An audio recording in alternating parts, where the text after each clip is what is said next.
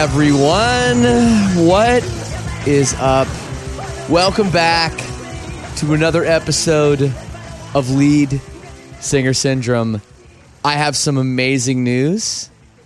It's finally April. Can you believe this month? It was it blew my mind when I looked back at, you know, I don't know, I was filing some receipts or something. Like that's how bored I am. I'm I'm taking a lot of time filing receipts. That's that's exciting for me now. And I was looking back at the first day of our now postponed tour, which was on February 28th. Um, the well, this year, the second last day of February, realizing that was only a month ago. It feels like a year. Wow. I mean, hey, here's to a better April than March has been. I hope everyone is hanging in there okay. Um, you know, staying safe, uh, practicing your social distancing, doing all the things that, you know, they're telling us to do. Um, I'm up here in Canada, uh, Windsor, Ontario. Actually, that's that's where I call home these days. Um, we went from like nine cases to now 35 cases in uh, just a few days. So people around here are starting to freak out a little bit. And I think that that maybe is a good thing because, uh, you know, I've been out and about a little bit, as little as possible, but I, uh, I almost had a panic attack at Walmart the other day when I saw people just literally hanging out in the bread aisle. Like, hey, sure, just let's just have a huge conversation amongst like I'm not even kidding. It was like nine or ten people just hanging out, kibitzing, uh, not six feet away from each other in the bread aisle. I was like, this is pretty weird. I'm here to get my Miller High Life beer and uh, get out of here. That's what I'm here to do. So uh, anyway, that's just me. Um, otherwise, I'm hanging in there okay. A little bit of news for people tuning in. I'm going to be doing a live stream concert, I, I guess, uh, from my living room. I'm going to be playing a bunch of Silverstein songs uh, on Sunday. So I think it's, geez, April 5th. Oh, I don't know. I'm getting very, very bad with the days at this point. I mean, who isn't, right? Like every day is pretty much exactly the same uh, for me. But uh, it will be on Sunday, which is the 5th. I was right. So um, tune in. It's going to be on Silverstein's Facebook page. So if you're still on Facebook, which you probably are, you probably could dig up that old, you know, password, reactivate that account, do what you got to do. Come hang out. It's going to be at 4 p.m. Eastern Time, 1 p.m. Pacific. If you're in Europe, that translates to like 10 p.m. Sunday. So yeah, tune in. I'm going to be playing uh, a, a, decent set on there. Um, I've done a couple live streams actually for the all Access Club. I'll talk about that in just a second. But yes, Sunday, Sunday, Sunday, tune in. I'll be playing some tunes over on the Silverstein Facebook page.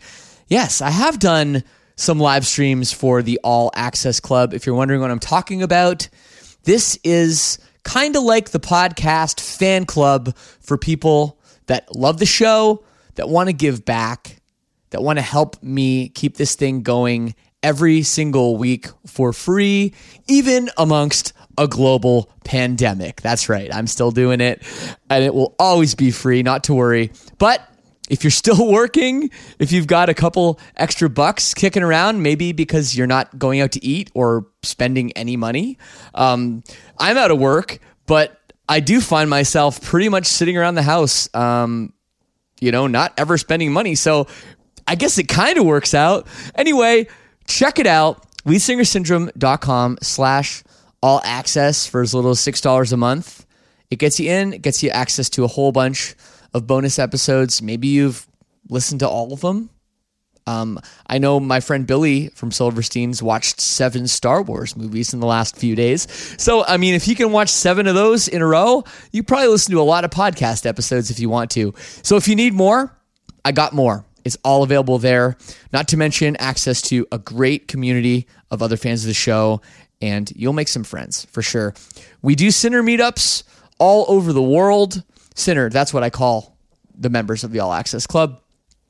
Uh, the meetups probably will be postponed for a little while, like everything else in the world. But don't worry, we will be back, of course, and it's awesome. So again, the link is leadsingersyndrome.com slash all access. Check it out and welcome new members. So many new people have signed up, which is awesome.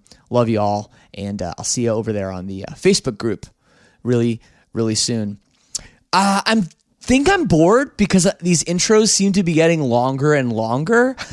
But hey, um, this week, by the way, we've got a really, really great episode with Ronnie Winter Defoe of the Red Jumpsuit Apparatus, a guy that's been heavily requested.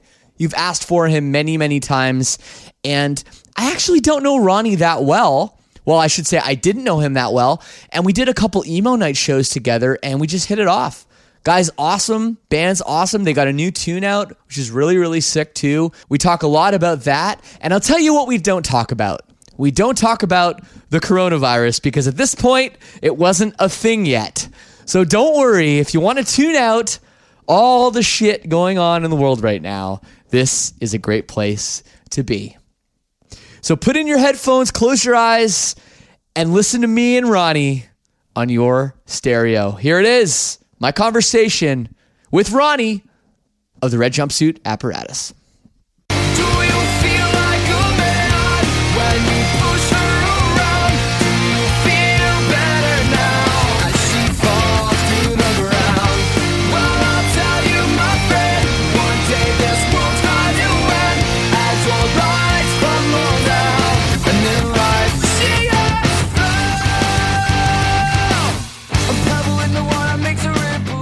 Ronnie, dude, thank you for doing this, man.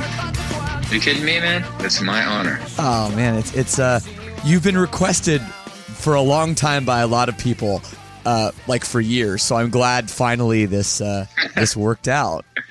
Wow, that's nice to hear. So you're you're you told me before we started recording you're you're in a hotel. You guys you guys are playing some you played a show last night, right? Are you heading back Yeah. a little bit of a break and then you're hitting the road pretty hard again, right? Yeah, we're doing really good. We just this is our first little run of 2020. Wow, Yeah. we had all of Jan- January and almost all of February off, and then we just started this new run. We did two nights in Denver, then Salt Lake, then Vegas, and last night was Reno. Reno. I haven't been to Reno in a while. How's it doing up, up there? Dude, it's awesome. Like everybody says that. You know, I got a lot of band friends just like you do. Yeah. And you know, bands talk about you know what town is hitting right now, and what's not. But like the last two times we've played Reno, it's banged hard. Like there's a definite scene. You guys would crush here. Yeah. Well, I mean, I know the Sacramento scene and the Reno scene are kind of, you know, they're not too far away. A lot of the same kind of kind of people, and and Sacramento is is amazing. But the problem I always found with Reno was just there just wasn't enough venues. You know, there there was eh, that that's you know that was the biggest problem. I think that's always been the problem that they they open and then they close and then they open and they close because they can't compete with the casinos. you Right. know? Yeah. But this uh, this place we played specifically last night is not the same place we played before. Virginia Street uh, Brew House was pretty sweet. Cool. You would like it. Cool. Six stage, good sound, good turnout. Great. That's that's amazing, man. Well, you got a new song, uh, single released, uh, just came out about a month ago, a long time ago in a galaxy called L.A. And uh, you sent me this song, and and right away I like wanted to like start a circle pit in my living room. Um, like we're like your guys are going straight double time, like you know SoCal punk, uh, Yeah. on this track. Which I, I mean, I love it, but I was a little surprised. Yeah, right on. Good. I like surprising people. Um, that's what we're going for. You know how it goes, man. Been in the band so long, just like you guys.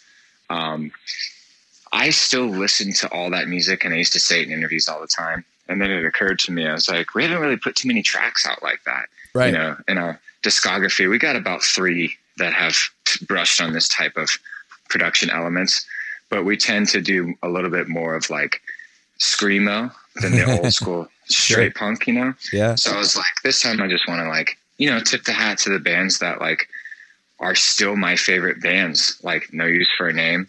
I mean, I'm, I'm still listening to that band almost every day, even though Tony passed away. Yeah. And um, I wanted, I just wanted to do something that you know, tips the hat to a lot of the young kids that they missed that wave of that cool, you know, strung out, you know, no Yeah. effects. Like they're a lot of those kids don't know about those bands yet, and they're No. still discovering right now. So I'm literally just trying to help like shed some light on the elders by by releasing this track. Yeah, well, I'm wearing a Lagwagon hoodie right now, so Oh my gosh. you know, you know, I'm down. Uh, but no, it's it's true, I should have said lagwagon. Dang it. no, it's true though. Um, you know that, you know, we just talk about that fast double time, you know, uh, element. I mean, when I was, I guess like maybe 14 or something, and I heard like NOFX being like the biggest one for me, and I heard that beat, you know, that skate punk fast punk beat, I was like, it changed everything for me. Like I, I only Yep. wanted to hear music like that for a long time.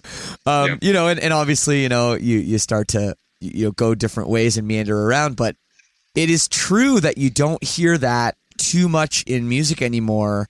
Um, although, you know, you do hear like the story so far is a contemporary band that does it. Uh, Pierce the Veil does it sometimes. Neck Deep does it.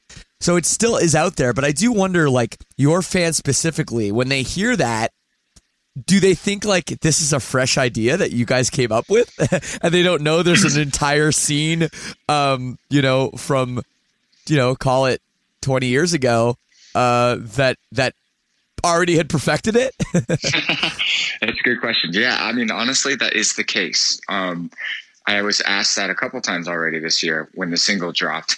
You know how um, the first wave of press interests come in, and um, some of the first interviews. One, one was a younger guy, and he was asking me about like you know the production elements, and he was like, "Oh, it's so new and fresh sounding," and I was like, "Well, really, all we did was take elements from."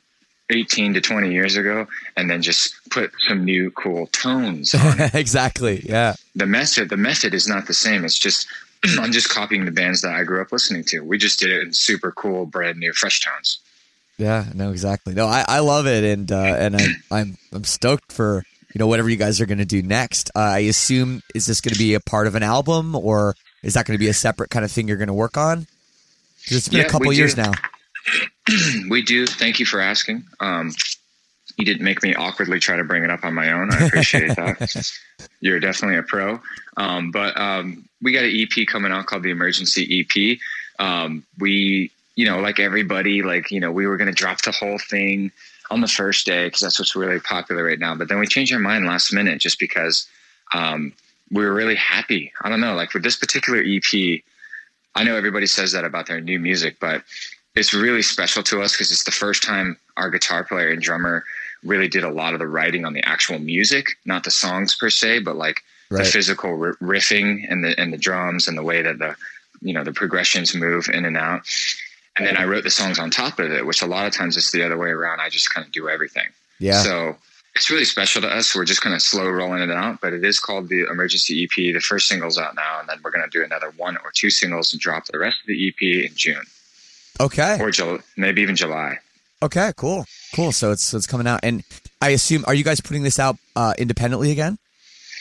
Yeah, um, it's weird. It's always been weird with me. Um, we've been independent for a decade now. Yeah, but I've liaisoned through different people, um, DSPs over the years. So right now we're still independent, but like I'm as we speak, I'm still I've been going through negotiations with a couple other distributors. So one it, one of them might jump on board because the first single's doing so well. You know how it goes when you're unsigned. A lot of people all of a sudden care about you when you have a song that has traction. sure. So like, there's some offers on the table for distributors. I may sign a distribution deal. Which, if any fans are listening, this is all just boring stuff. All that means is there's uh, a logo attached at the bottom of the screen. But what it does mean for the band is just a little more promotional dollars and a little more like visit visibility online. Yeah, It doesn't change much for a band other than the fact that it's supposedly the way it's supposed to work is more people get exposed to your music. But we haven't had one in 10 years, so I don't know if I'll sign it or not. But I wanted Sure. to answer your question like as accurately as possible. Well- so it, well, I- it may be on a distributor. I We'll do. see. I do appreciate the the in depth answer, Ronnie. You know, I, I I- I gotta say though, you know, you guys started out. You know, you guys on a major label. You came out with a bang. You know, I remember Warped Tour. I guess 2006. You know, it was like, hey, they're here, this new band, and oh, what's their name? Okay, it's kind of long. And then like all of a sudden it's like everyone knows their their fucking name. Like this band is, you know, and it blew up, and it was interesting because at the time, you know, a lot of the bands that were big, you know, doing this kind of music, you called it screamo earlier, you know, were like Taking Back Sunday and, um, you know, Thursday or or you know bands that were on independent labels. So you guys had this kind of major label machine behind you, which was different. But it's funny now how you've, you know, been there, done that, and now you're still a very successful band, but on the other spectrum, you know, now being independent and doing it yourself for so long. It's it's kind of you've seen it all. Yeah, we have, man. And I appreciate you bringing all that up.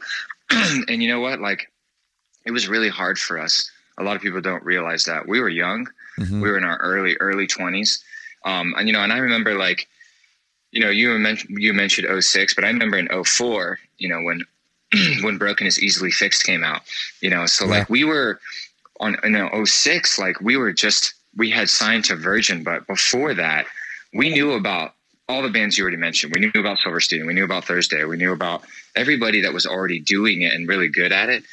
But and we knew that you guys were on. I think it was Victory, right at yep. the time. Yep. Um, so we went. I went to all the cool labels first. Please know and believe that. There's an email chains to prove it. We went to Fueled by Ramen. Fueled by Ramen said we were too poppy. I'm like, what? We have screams and breakdowns. Like they're like, no, you're too poppy for Fueled by Ramen. I was like, dang it, that was a huge right. letdown because because I love Less Than Jake and I knew they were involved in that. I was so bummed. Yeah, I mean, they we have Fall Out so Boy and Paramore. How are you poppier than that? I don't know. Anyway, right? I know. I didn't get it at all. I couldn't even believe that response. But it's all good. You know, I'm not the boss. I, I was just really bummed. That's who we wanted. That was our number one choice. We, I think we we tried three times to sign to them with the same music. They heard Face Down. They heard Guardian Angel. They passed on it. We are like, oh, that was the first big bummer. So then we tried for Victory. Um, we never got it. You know, we just never got any response back. But Victory was just killing it. Then yeah. they had you guys. They had Hawthorne. I mean, they were just like, honestly, in my opinion, like the top dogs. Yeah. Um, they sure. were out outpacing a lot of majors, and uh, they turned us down. So then we're like, okay, how about Fueled by Ramen? I mean, we tried them all. We went to them. They turned us down. We went to Equal Vision.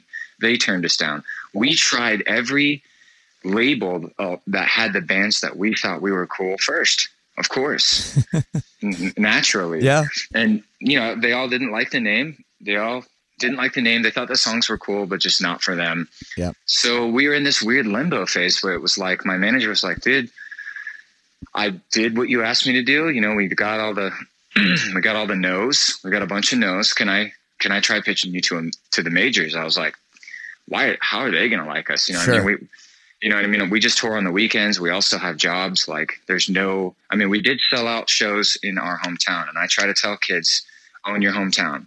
Yeah. So, I mean, these A&Rs would fly out. We had an A&R from, uh, the other label I really wanted to sign to was Epitaph. They sent a, uh, sent a guy down. We did so many showcases in our hometown, big rooms, sold out, no support, just us. So they knew there was an organic thing happening in Florida anyway, and kind of the southeast Atlanta, Florida Birmingham, Alabama type of region. That's when we were where we were really crushing it. Yeah. But they just didn't commit. So finally, it was Capitol, man, Capitol Records, not Virgin, who flew us to LA. We did a showcase. Andy Slater, who was the president, stood up at the end of the showcase and said, I want to sign the band. And everybody started clapping. Wow. It was the craziest so moment where like, whoa, we're going to sign the Capitol. Yeah. You know? Yeah. So well, we were like freaked out because we, we're just so used to getting no you know, the, the Capitol said yes. It was a crazy. It was crazy. Yeah, it is crazy. There was a few of bands like that. You know, I remember when, um, you know, the majors started picking up, uh, like thrice, uh, and then Thursday got picked up. Like I think it was Island picked them up. Yeah. Um, and uh, uh, Yellowcard, I guess, was on Capitol too. I think. Yep. So that yep. you know they, they were kind of picking up these bands, and then that just kind of meant the other labels, the other majors were like, oh, there's a movement here. There's something going on let's get yep. to the bottom of this and you know and then take back sunday got signed to warner brothers and you know yep. and then it all started happening and I, and I mean you guys were a big part of that you know but it's just to, to have that kind of success out of the gate with that song that's still crushing it i mean i look at your spotify streams it's like insane i mean not even just that song that Thank whole you. album is still still doing so well you know yeah. uh, it's it's just it's it's it's crazy, right? Because you're so young, you don't know how anything works yet, and you get this lightning in the bottle, and then you just like, you know, and it's it's like I guess you don't know. Like, are you're like, are we're either going to be either this is it, or we're going to end up being the biggest band in the world, like, or yeah. somewhere in the middle, and you know, it's really a hard thing to know what to do with. Right.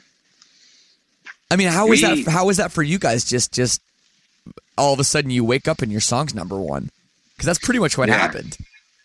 Well, definitely not in our perspective, but I could see how like that would it would appear that way to other people. So mm-hmm. again, so like in, in 03, 04, um, we were playing shows already. So the album didn't come out till 06. So we were those kids who were in a band that was a local band who was playing shows for years, listening to bands like Silverstein, Thrice, um, The Used, Take It Back Sunday. We were just fans of that of all of those bands, Silverstein, who made a band called Red Jumpsuit Apparatus. Essentially, it was just me, and it's always just been me hiring, firing my friends. Like pretty much all of my friends from high school have been in my band for a couple of years.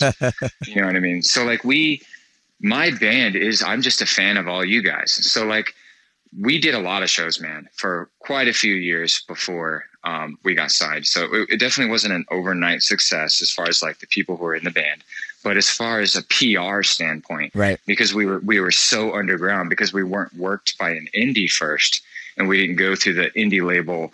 Um, which is the proper way to do it. The indie, indie label kind of building system, you sure. know, through a victory or through Equal Vision, it appeared as though it was overnight because we had never had any press. Uh, you know, we had been literally selling out venues for over a year before we even signed a deal right. to Capitol. So you know the work was put in, but as far as like the PR angle, which I think is what you were referencing, yes, it was lightning in a bottle. It was like all of a sudden, yeah. I mean, we we weren't used to that. You know what no. I mean? Like, holy crap, what's no. going on? But it's you, you know? know? it's like, but I mean, more more what I'm talking about is just the major label um, ability to Push. to break a song, whereas Victory they sure they had some big hits over the years, but it took everything they could muster to get right. You know to get some of those like records to sell gold or sell platinum. You know, um, and they never had songs on the radio, no matter how much hype their bands had. You know, and then you know, you know, you guys are on a major label, and it's like they're just going to do it because they, they already have those relationships and everything.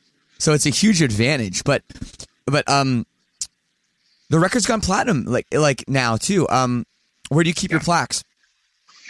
Um, I used to just keep them in the garage in a box, um, which I know is like a lot of people think is lame. And then my wife was like, "Hey, what's this?" And I was like, "Oh, it's my platinum record." She's like, "What is this doing in here?"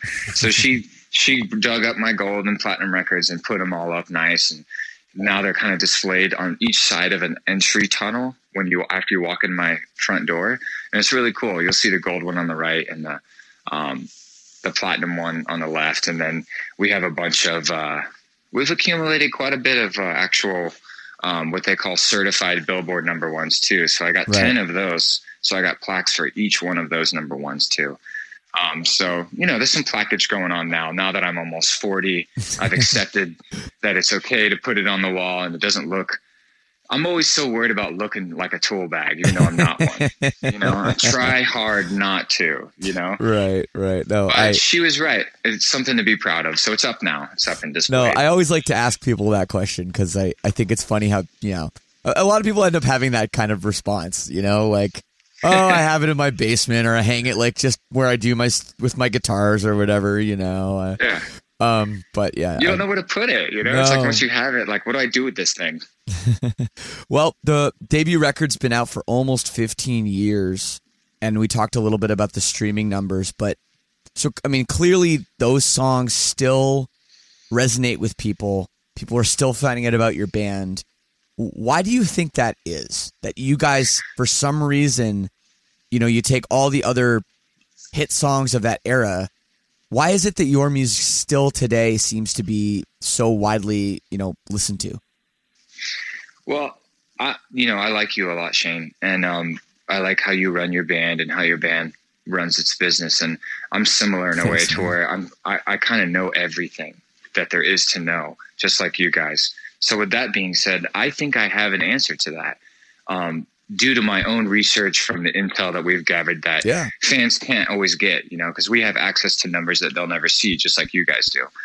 And we, you know, we've Yeah. mulled over these type of questions, and here's what I can deduce only from my band. So this is just I can only talk about my band and my music and how it's worked out. But when I look at other artists and then I look at ours and I compare and I see, okay, what did we do?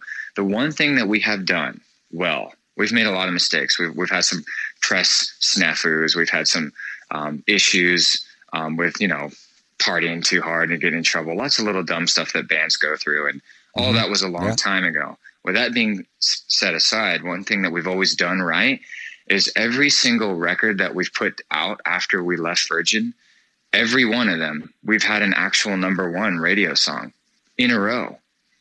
Every Wow. one of them. So when we put a new record out and we have another charting single, and sometimes there's been two or three charting singles, um, it brings a new crop in that didn't hear that first album that then it goes back.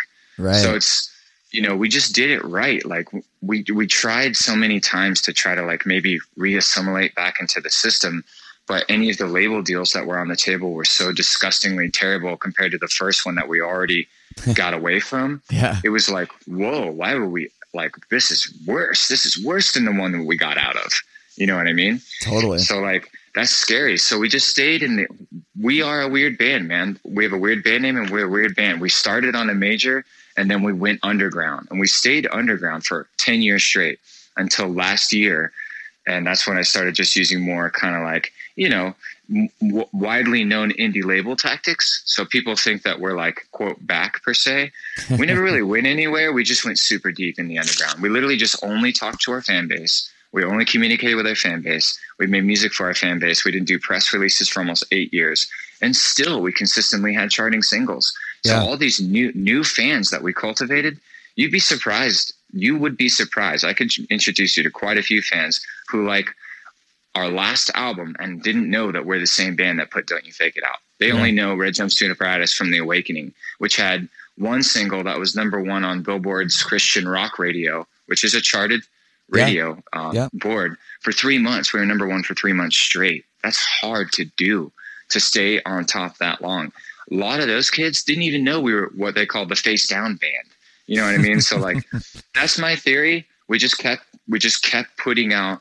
We kept we just made sure that we at least had one or two singles that chart charted on a radio chart, not necessarily mainstream or top forty Sure. or active or alternative. We just found one that was more comfortable for us and we started banging out singles and we cultivated this whole different new fan base which then after they already loved us for the new music dove back into this awesome classic music Yeah, That's it's, my it's theory. it's really interesting the the whole Christian you know market and you guys you know being a part of that now in a big way, and that's I mean that's great you know for you guys and I know you're a man of faith and and and all of that side of it too, but it's also really smart business, you know, to be able to you know get into that market because so many of those people they aren't really aware of a scene at all.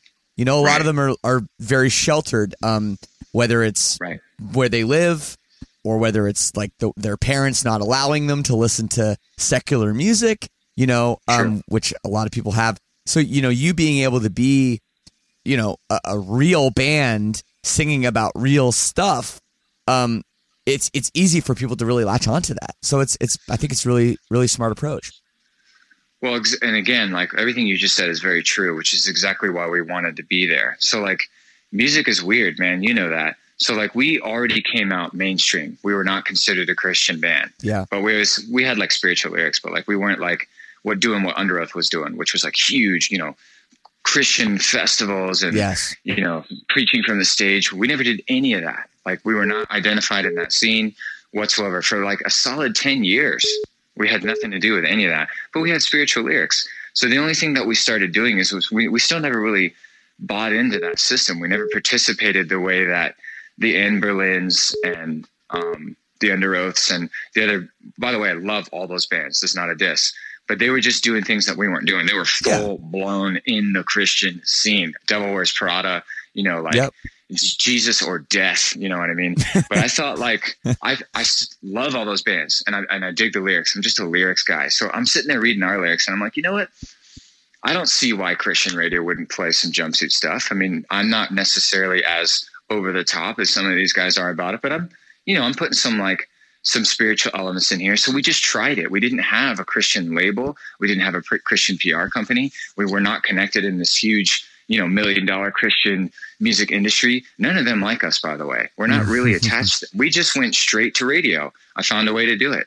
I found a way to submit to just you know just to see if it would get played by some program directors and they love the song the first try we did was am i the enemy back in 2000 and uh, i want to say 14 yeah and um, it was a risk man because you know we're not known it was actually scarier trying to do that than it is to say like oh, oh we've aligned ourselves with these people we didn't do it that way we, we're red jumpsuit we've always done everything oh 2011 and what do you know? They played the song. So we, yeah. we couldn't even play. They played the song because it was heavy. It's called "Am I the Enemy?" It's got screams. It's it's it was produced by John Feldmann, and um, right. it's very just like super punk. Um, not as punk as the new single, but like just dialed back a little bit. Still super punk. Breakdowns, 808, heavy screams. They played it, and then it went number one. So that was our first charting uh, Christian rock Billboard number one song. So from that point forward, I just knew at least we had a place that we could submit singles that would get a chance. Yeah. That's yeah. it. That's what that would get a chance yeah. just to get heard. And those kids who did hear our band, some of them who were kind of in the sheltered, because um, unfortunately, it's the truth, man. You said it. Um, I am a spiritual man, but that does not mean that I'm a religious man. I am not a religious man. I do not adapt to a religion. I don't claim one. I don't push one. I just think spiritual spirituality is cool and that God works for me. So if it, that's if it works for you, right on. You know, so like that's how it worked for us. We just found an outlet that actually would play our music, and the fans that found our band, we led them to you, man. People who found us found Silverstein. People oh, who sure. found us oh, sure. found My Chemical Romance oh, because sure. we were we were the ones helping crack that door open, saying, "Hey, you don't have to be a full blown Christian band to make good music and be good people." Right. We've helped do that over the last since 2011, and I can't tell you how many fans have come up to me and been like, "Dude, until your band, I only listened to hardcore Christian music, and then I listened to your band, and it's opened me up into a whole new genre." And I'm so grateful. And I'm like, "Dude, thanks for listening. What else do you say?" You know, because yeah. there's so many awesome, awesome bands out there that aren't forced to pick a pick a side. You know, yeah. So like, I don't know. That's the way we did it. Cool. I just got sent awesome new wireless earbuds from Raycon. I opened the box, opened up my phone, and literally in less than a minute, I was jamming out to my favorite tunes. What struck me right away was how well these fit. And then how amazing they sound. Definitely more bass than my other wireless headphones. But the biggest game changer is the price. The E25 earbuds they sent me start at half the price of other premium wireless earbuds on the market, have six hours of playtime, and really are super comfortable, whether it's music, conference calls, or binging this podcast. And there's no dangling wires or stems to distract other people if you're on a video call. The company was co founded by Ray J, and celebrities like Snoop Dogg, Mike Tyson, and Melissa Etheridge are just a few people obsessed with Raycons. Whether you're working from home or working on your fitness, you want what you're listening to to be what you're listening to, not the other distractions from the room. Everyone needs a great pair of wireless earbuds, but before you drop hundreds of dollars on a pair, check out wireless earbuds from Raycon.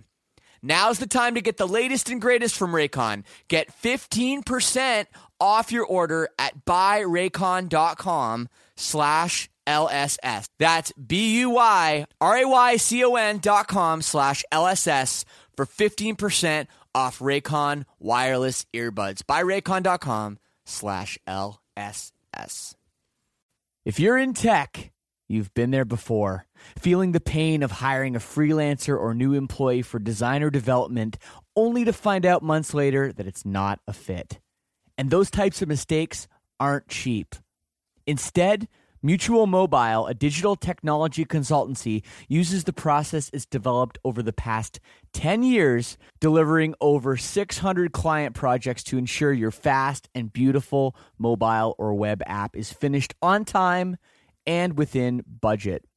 Mutual Mobile has built apps for numerous companies that have been acquired, such as Eero, acquired by Amazon, FlexDrive, acquired by Lyft, and MapMyFitness, acquired by Under Armour. You get a dedicated team to help you with your tech project from start to finish, from ideation to product shipment to maintenance and everywhere in between.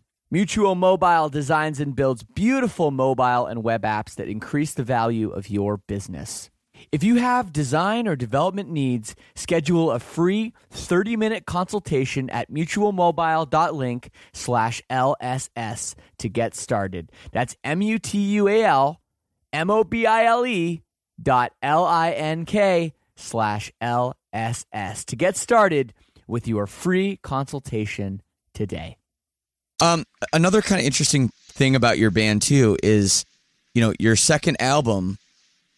It it well, I don't want to call it a flop because that's not accurate. But what was really interesting, I thought, was that when your second album came out, your first album was still charting in the top twenty five.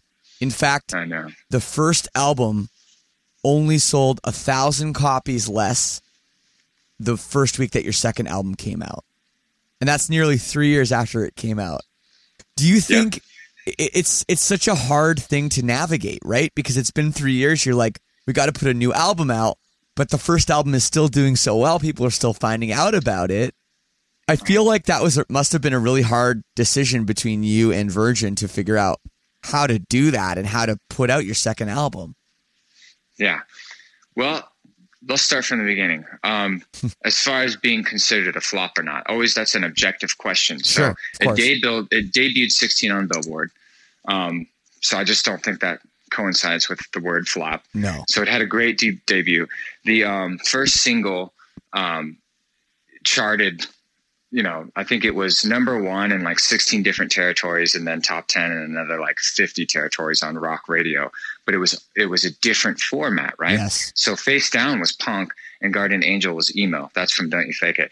Then when you uh, Lonely Road came out, You Better Pray was very southern rock, which we are from Florida, which is where Southern rock is happy. So what we did is we made a song because a lot of we grew up listening to like Lynyrd Skynyrd because all those guys live literally in the same town that we live Of in. Of course, yeah. So when you when you're like 16 years old and the drummer from Lynyrd Skynyrd driving in the big Bubba truck next to you, you think that that's cool. You know what I mean? Because they're from your towns. It's not just them. Molly Hatchet, Lynyrd Skynyrd, all of those like dirt rock, southern rock bands are from right where I grew up.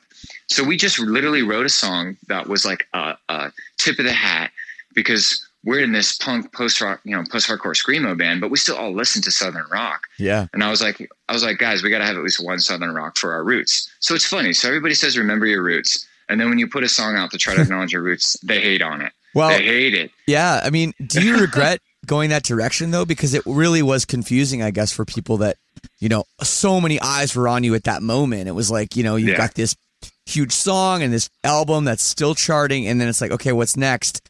And people were like, what? You know what I mean? It was like, if you could go back and do it again, would you have picked a different song? No, um, like I said, if you really know the story, we wrote that song because we thought it was, you know, some ideas just don't pan out, bro. Right. You know, we thought people were going to think it was cool that we were trying to give credit to some of these old 70s rock bands that taught all of us young kids how to play music, really. Yeah. You know what I mean? Like, so like, and it didn't go over. Fans didn't get it. They're like, yeah, cool, whatever. We don't care. We don't like it. And we're like, oh, okay, fine. Check out the rest of the record. And they just didn't. You know what I mean? Like that one single really rubbed a lot of people the wrong way. Yep. So that's fine. That's fine, man. You know what I mean? Like we actually didn't pick the single. Um, the uh, head of the A&R at the time listened to the record and he was like, he's like, I don't know, man. I just really like this. This one. It's different. It's like a modern Guns N' Roses. I think is what he said. And we all got a laugh. We all got a laugh out of that. We're like, uh, I don't know about that, dude. But you know how label guys are. I, They- I they really- do. I do. Yeah. So that's we did. I'm not gonna lie. We did trust them as far as them picking the singles, but that's how it goes when you're on a major. You don't have a lot of say. You know what I mean? They they kind of tell you. I've never been on a really great indie, so I don't know how those relationships go. But you know, when you're signed to a major and you already have a gold record, there's money that's already been spent that you don't even know about. So like they have, you know, they have some things that that they make you comply to. So I don't regret it because I know that we were kids just doing what we were told. They told us that was going to be the single. They told us that was we were going to film a video for that. We were like 25, 26. We were still just pumped that people liked our first album. We were Yeah. just grateful. We were just happy to be a band that got to play with people like Silverstein and Taking Back Sunday. We were just so grateful. We didn't care. We're like, all right, yeah, do whatever you want. You did good with the last record. And you know Yeah. what? It didn't work out in our favor, and that's okay. Right. You can't have a hit Right. every single time, you know? Right. No, no, you're right. I love that. I love that answer. Um, one thing, you know, you talked about about where you're from, um, you know, in Florida and and Lynyrd Skynyrd and Jacksonville. One thing that was pretty cool that you got to do was sing the national anthem at a Jaguars game. Yeah. That must That have been a rad. very, very cool experience. I mean, that's a lot of people listening to you, to your voice, and only your voice. Um, I always wonder, you know, um, what it feels like to sing a national anthem. I've never sang one.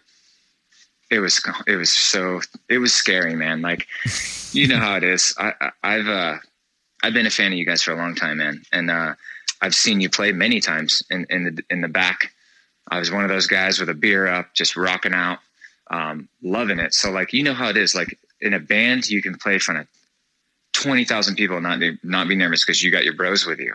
You know Right. like your you, every your your best friends and friends in the band and best friends in life are with you. So like you can face anything and it's different when you're standing there by yourself. I was super nervous but it was an honor you know? Hometown team. Um, i've always my you know all my family got to watch it on tv so it was kind of a big deal for the family and Sure. i hope i did you know i don't think i did too terrible of a job i'm Well- not really like i'm not a voice singer you know what i mean i'm just a punk singer Of so we sound kind of we sound different people Right. don't get that Exactly. And and we're you you know, people are used to hearing our voices with like loud ass guitars and drums and stuff behind. Like right that's that's what we do, you know. Right. We're over top of that. So to put our voices um, you know, the style of singing we do a cappella um yeah, for people that are there to watch a football game, not necessarily there to see a band or music, um it's yeah, it's definitely um super different. Uh, but my question, I, I, how does it work exactly? Like, obviously you get booked or whatever, but you show up. Like, obviously there's no sound check. Like, how do you hear yourself? How does it work? Like logistically on the day? It was a nightmare, man. Like it was way different than I thought it was going to be. Right. Like so, I thought there was going to be like a, a an in ear pack, you know, a pack with some with some buds and a, and um, I you know, well, first of all, there was no booking either. Um, they just reached out through I think Facebook to my brother. And um, that's how it is in Jacksonville, dude. Th- Things are still a lot really low key and old school. So somebody from the team um, probably was just hanging out a, at a bar and ran into my brother because we still hang out with all of our friends in our hometown. Like we never, you know, tried to be like, later guys, we're famous now. You know, like we still Yeah, hung sure. out all the same places we did before we got signed. So sometimes people would like run into us that actually were affiliated with like, you know, cool other people, you know, networking by accident, essentially. Accidental networking, and then you know he the Jag one of the Jaguars reps asked my brother. He asked me if I would do it, and I think I said no first just because it freaked me out just to think about it. Um, but then I wound up saying yes. So I didn't really have any information. We got there. Um, they brought us back into this back room, which was cool. Um, they had a jersey for me that they gave me, which I thought was really cool, and I still have Yeah, yeah. Uh, with my name name on the back. That was really cool. And then they had some catering, and they're like, "Okay, well, we're gonna go out there." And uh, I mean, they were like ready to do it, man. They're like, "You got it? You good to go?" And I was like, "Uh, is there a room I can practice in real quick?" Because I was so nervous. They're like, "Yeah, yeah. Here's this empty room." So I go in there and I do a couple a acapella runs, and then they just explain the timing. The only thing they cared about was the timing. They're like, "Okay, here's the most important thing." Everything's going to sound weird. You're not really going to hear anything at all, and you're also going to you're gonna, also going to hear an echo that's really strong. That's going to come back about six seconds after your first note. Oh, so it's no. really important that you ignore that. And at first, I was like, okay, that that won't be that big of a deal. And then I think we. I'm trying to remember. I can't remember if we did a dry run or not. I don't think we did. I don't remember doing that, but um, it was a long time ago. I'm trying to be accurate, but either way, I'm Yeah, on the yeah. field, and you know they just basically just, okay. they just look at you and point at you and say go. There's no cue, there's no click, there's no anything, and then you're supposed to count in your head, and at a certain amount of seconds, jets were supposed to fly by, and that was the one thing they cared about the most. Like, okay, everybody gets this wrong, so when you get to like 39 seconds, in your head while you're trying to, you know, remember all the lyrics and not look like a total dork and sing on key without anything holding you in pitch. You got to hold the note while the jets fly and then you can finish. Do you think you can do that? I was like, I had no idea what they were talking about. I was like, sure, sure. Why not? So I didn't count. I didn't do anything, man. I just did my best. And and then afterwards, like, you're the only one who did it right. You did great. You did great. I'm like, I had no idea what you guys were talking about. I just literally held the note until I saw the jets fly. I love that. That's amazing. Oh my god. Wow. That's yeah, that's way nerve wracking. I I if anyone ever asks me, I think I'm just gonna say no. I don't want to go through that kind of stress. It was tough, man. I'm not gonna lie. Um, uh, another thing, you know, you've been pretty vocal about too is, you know, you talked about drinking a beer a little bit here. You talked about, you know, so, some other, you know, partying too much when you guys were younger, but but you're sober now. You Yeah. know, and I know you've had some issues with it, and, and you've been pretty vocal about it. So tell me about that process and and just you know how it is now. You know, you say you're almost forty. I know you have a kid. You got another one on the way. Um, how's that process kind of been? You know, Yeah, my brother actually, he's um, he's gonna have a baby in July. So um, some people thought it was me because they said winter baby coming, but my brother's last name's also Win- is Winter. okay, got it, got it. So Okay, well, you're I'm gonna have a be nephew, uh, a niece or nephew, Yeah. so which is just as important. Yeah. yeah, Um, yeah, it's a short, quick, easy story on that one. Like, you know, when we got signed, we were 22, and then right away we got endorsed by Jägermeister, and and you know how it goes. Like every venue is always good. When you're a band and you pull up and you've sold out a show, there's like three or four 12 packs. Like you know, um, there's a bunch of bottles and stuff, and it's just always booze, and it's it's something that you get used to, and you have a couple drinks here and there.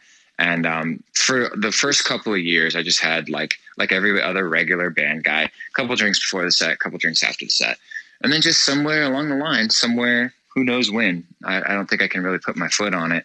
I just started caring more about drinking than the show, and that's not good. no, And then, you know, there was a couple of really bad performances where I'm just like tanked on stage. You know, YouTube kind of really helped me. Um, and then I would see like, you know, some people saying like, oh man, he really sucked last night. And then a lot of times when people write that, you'll go look yourself. I don't know if you do that, but I do that. And I sounded just fine. So I'm like, okay, whatever. He's a hater. That show was awesome. Everybody had a good time. Who cares about that guy? But it started becoming more common to where like I, I would see somebody make a comment and I would click on the link and I would sound really bad. And I'd be like, oh man, I didn't know I was that off. And it's because I drank a little more that night than usual. right, Or, you know, I thought I had six beers, but really I was on like beer 12. And that sounds crazy to some people, but when you're at a venue from noon all the way until 11 o'clock at night, it's not actually that hard to drink that much because you're completely bored all day long. yeah, You know what I mean? So it's a Mhm. gradual slope. That's the short story. But I eventually just got to the point to where, you know, um, my wife, I'll just tell you the truth. She was like, Hey, look, you're just, you're just kind of like getting too crazy with it. Like when I, you know, when we first got together, it was fine. I knew you were in a band and the band guys drink a lot, but that's just part of the business. But now you're drinking like all the time. And that's, that's what happened to me. That doesn't happen to everybody. I'm not trying to scare the planet and say, "Oh, you can't listen to my band if you're unless you're sober." But I'm coming up on five years now of not drinking at all, and it's been the best decision I ever made. Mainly, honestly, just just for being a better performer. It's made me Right. a way way better singer, and I just didn't realize personally how much it was affecting my live show. And when she helped me realize that, I nipped it in the bud. I mean, other than that, I still live life, man. I do everything normal people do who drink. I just don't do it drunk. good, good for you, man. No, the thing you say about about not knowing whether you had six beers or twelve beers, like, and how you how you say that, people will be like, "What is he talking about?" But I I completely agree, and I always think about band. I always think about Warped Tour, and like Yeah. those days, man. Like especially, let's say you play early, like you you, you get you get the eleven thirty or the noon slot, and then you're done and you feel good for the rest of the day, and you're sitting out in the sun with your friends with just unlimited Bud Lights. Um, Everywhere. and I honestly, like, I, I actually went to the, I went to the doctor, um, you know, after you know a tour or whatever. I got a new doctor, so it was just one of those like, you know, those things that you just, uh, uh, just just like a checkup, like a, uh, introduction. So he's like, "Oh hey, so you know, would you say you're you're pretty healthy?" And I'm like, "Oh yeah, I guess so." He's like, okay, well, do you smoke? And I said, no. He goes, oh, that's good. He goes, what about your eating habits? Um, you know, uh, do you eat pretty well? I'm like, oh, well, I'm a vegetarian. He goes, oh, that's great. Um, what about drinking? Do you drink? I'm like, yep. he's like, he's like, so, uh, how many drinks would you say you have in a week? And I'm like, oh, geez. Uh, That's hard to answer. I don't know, 50? and he, Yeah. and he like fell off his chair, you know? and, and, uh, I mean, maybe it's not, maybe it wasn't 50. I don't know. Maybe I said 40, but I thought about it and I was like, well, something like Warped Tour, you're sitting in the sun all day drinking beers. Like it's really easy to put back 10 or 12 without even thinking about Right. it, you know? And we don't have to clock in. You don't have to wear a name tag. You're not ruining anybody else's day. You just have another show tomorrow. You know, so it, it, it becomes easy to drink those 50 beers in a week. I know what you're saying. Yeah. yeah. No, exactly. But that is that is crazy. Well, congratulations, man, on uh on the sobriety. Congratulations on on the new single, punking it out. I love it, and all the other stuff you got going on, the tour. Um, what else to tell the people before I let you go? Um, just I hope one day Silverstein will let Red Jumpsuit open up for him. I'm just Well, throwing it out yeah. there, dude. I'm just being super bold with it right now. I lo- I love it. So- I love your boldness. No, I mean we hung out. Kind of how this all happened is we we did a couple of those emo night shows together um, down in Texas, Yeah. and yeah, we we hit it off. and We were talking about how I mean it would make a hell of a lot of sense. So, yeah, man, it would. and I'll Yeah, see well, you in know, I'll I'll- see you in um in Anaheim too because you guys are playing. We're playing the same venue, separate shows, but the same venue. I know it's awesome. It's so crazy. We're actually like we're gonna be in the same town. Like, you know, like I said, man, I'm not religious, but I'm spiritual. You got to look. Some things are just not coincidence. We're in the same town three nights in a row. That's crazy. That's wild. So I'll be seeing you soon, sure, one way or the other. All right, man. Well, I'll play the people the new track a long time ago in a galaxy called L.A. Here it is on Lead Singer Syndrome. Thank you, Ronnie. Thank you, buddy.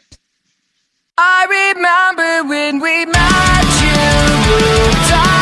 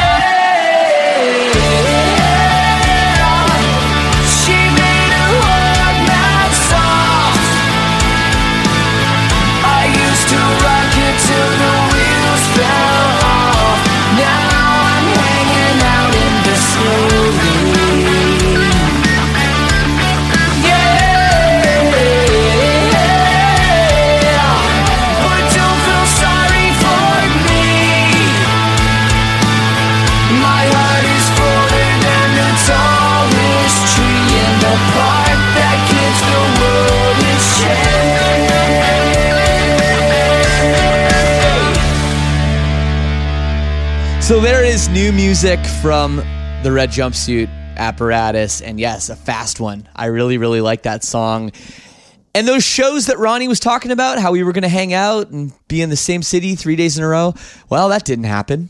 Um, so I didn't see Ronnie, and I hope Ronnie did okay getting home and all that stuff. Man, what a nightmare it's been out there for touring bands. And man, I hope this stuff blows over soon. So, hey, you know, let's do our part, each one of us. Be good, practice our social distancing. Don't hang out in the Walmart bread aisle, nine or 10 of you together. That's bad. Don't do that because all I want to do is play music with my friends. And I hope I can do that soon.